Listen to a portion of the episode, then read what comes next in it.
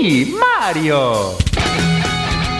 Ehi, sei stanco della tua PlayStation 4? Sei stanco della tua Xbox 7357.666? Bene, allora Radio ad 8 bit. Gioca responsabilmente.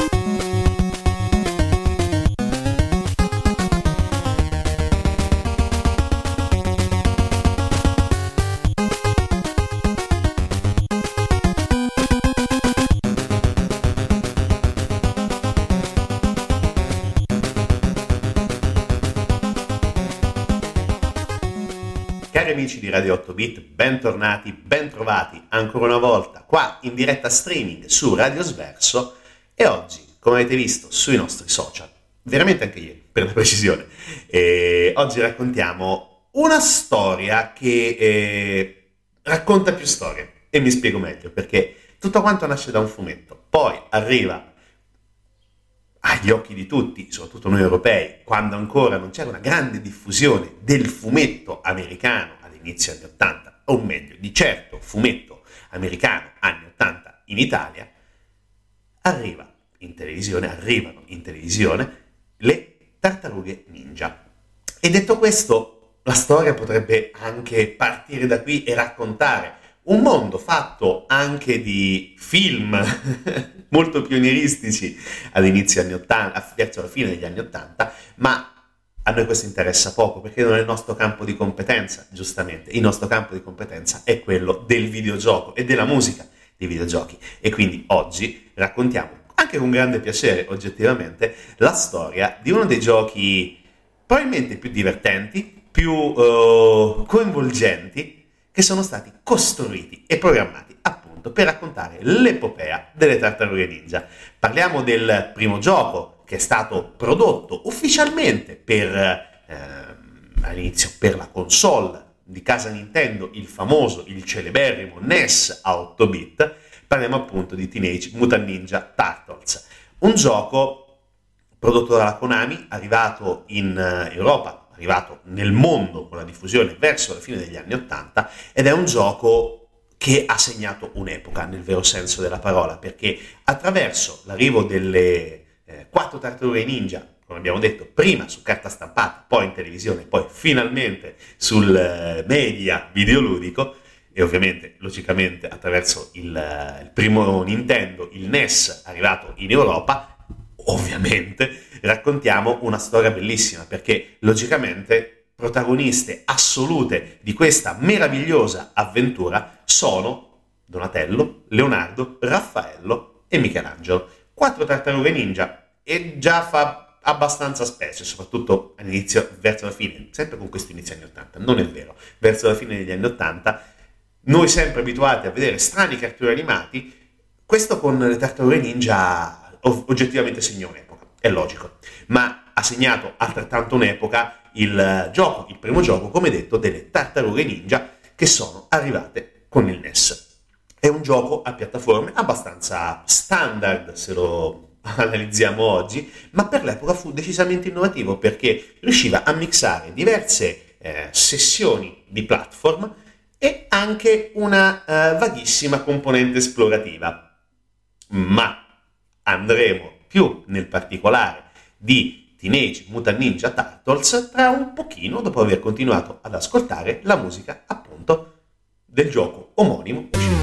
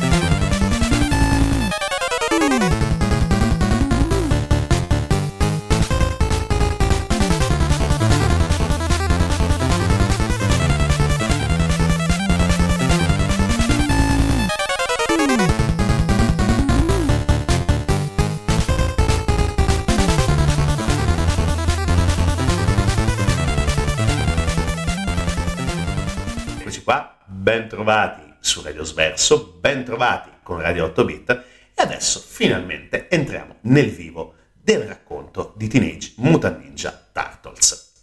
Dicevamo, uscito nel 89, uscito per NES, Giappone verso gli inizi di maggio, appunto, poi dopo arrivato in eh, Europa un qualche mese dopo, ad agosto, ancora un, mesi, un paio di mesetti prima in uh, America e Canada, è un racconto piuttosto particolare perché la trama è molto chiara. Sappiamo subito che April O'Neil, amica, storica e giornalista delle tartarughe ninja, da un certo punto di vista, visto che si occupa spesso e volentieri delle azioni delle quattro tartarughe mutanti, è stata rapita da Shredder. Shredder è il cattivo, è il leader combattente, diciamo così, del clan del piede. E appunto Shredder ha intenzione di farle il lavaggio del cervello e vuole farla diventare parte integrante di questo clan. Eh, il clan del piede, oggettivamente uno dei nomi più brutti della storia del, del fumetto, del cartone animato e del videogioco. Mm, no, è, è intollerabile, però va bene lo stesso. Il clan del piede, d'accordo. Le tartarughe devono avventurarsi nelle strade e nelle fogne di New York per salvare April O'Neil. Poi dovranno anche eh, compiere diciamo, delle azioni piuttosto particolari e subacquee, non c'entra niente Vulvia, non c'entra l'Educational Channel, perché loro dovranno appunto disinnescare delle bombe con le quali il clan minaccia la diga e quindi salvare anche il loro eh, maestro, il loro leader, il loro mentore, che si chiama Splinter, il famoso topone semi-antropomorfo, anzi non semi-antropomorfo, che è stato nel frattempo rapito da Shredder. Cosa devono fare? Una volta eh, risolte tutte le questioni, devono battere questo leader malvagio del clan del piede e sottrargli il trasformavite, l'unico congegno in grado di restituire la forma umana a Splinter. Ovviamente, dopo una serie di combattimenti, piattaforme, boss, mini boss e quant'altro, si dovrà arrivare al tecnodromo per sconfiggere il malvagio di turno che è Shredder e quindi riuscire concludere il gioco. Ed è complesso, molto complesso, perché da una prima schermata informativa il giocatore può scegliere una delle quattro tartarughe da, uh, da controllare, ognuna ha logicamente una barra di energia, ha la propria arma, ovviamente Leonardo ha uh, le spade, eh, Raffaello Isai, il Nunciacu uh, Leonardo, eh, Michelangelo, scusate, e il Bo, il bastone, detto proprio molto semplicemente, eh, Donatello, e quindi tutte queste armi, ognu- ad ognuna uh, di queste tartarughe, sono parte integrante del nostro pacchetto, diciamo così, offensivo. E come detto, l'azione inizia a livello esterno del terreno. Noi dovremmo uh, riuscire ad evitare i vari nemici che incontriamo in superficie per poi andare a uh, tuffarci nel vero senso della parola all'interno delle fogne e quindi riuscire a passare quadro dopo quadro dalle fogne, andare in altri luoghi e quindi riuscire ad arrivare uh, ad una sorta di uh, risoluzione parziale per passare ai livelli successivi. Ed è complesso ed è complicato perché è un gioco anche piuttosto oh, difficile, difficilotto, diciamo così, soprattutto se arrivavamo a pochi anni di età soprattutto per chi, come, mm, come sottoscritto e come molti di voi, spero, eh, abbiano giocato a questo gioco in molte delle sue eh, conversioni. Era difficile, era una sfida, era impegnativo e poi soprattutto se andiamo a vedere anche mh, alcune delle conversioni, come per esempio per Amstrad e Spectrum, eh, non si poteva salvare, quindi o si finiva o si finiva o, o si moriva. Ma dopo questo ancora musica da Teenage Mutant Ninja Turtles e poi continuiamo a raccontare altre cosine interessanti, sempre con Radio 8 Bit e sempre su Radio Sverso.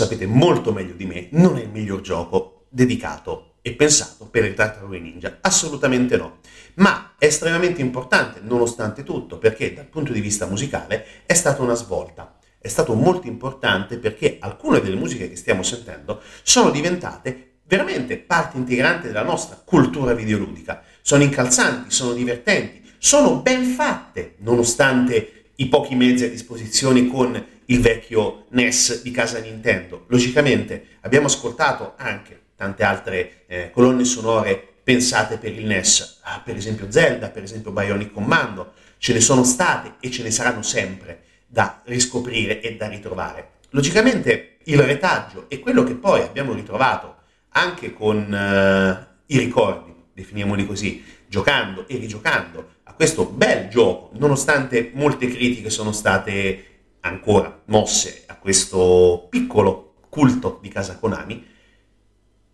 le musiche sono quelle che sono state iconiche, mh, mm, più iconiche rispetto al gioco stesso, perché, come detto, il loro essere incalzanti riescono a sottolineare con maggiore incisività l'azione di gioco. E come detto, l'azione di gioco è estremamente difficile. Il mio primo impatto non è stato con il NES, lo ammetto candidamente perché ho eh, sfruttato la prima incarnazione delle tartarughe ninja,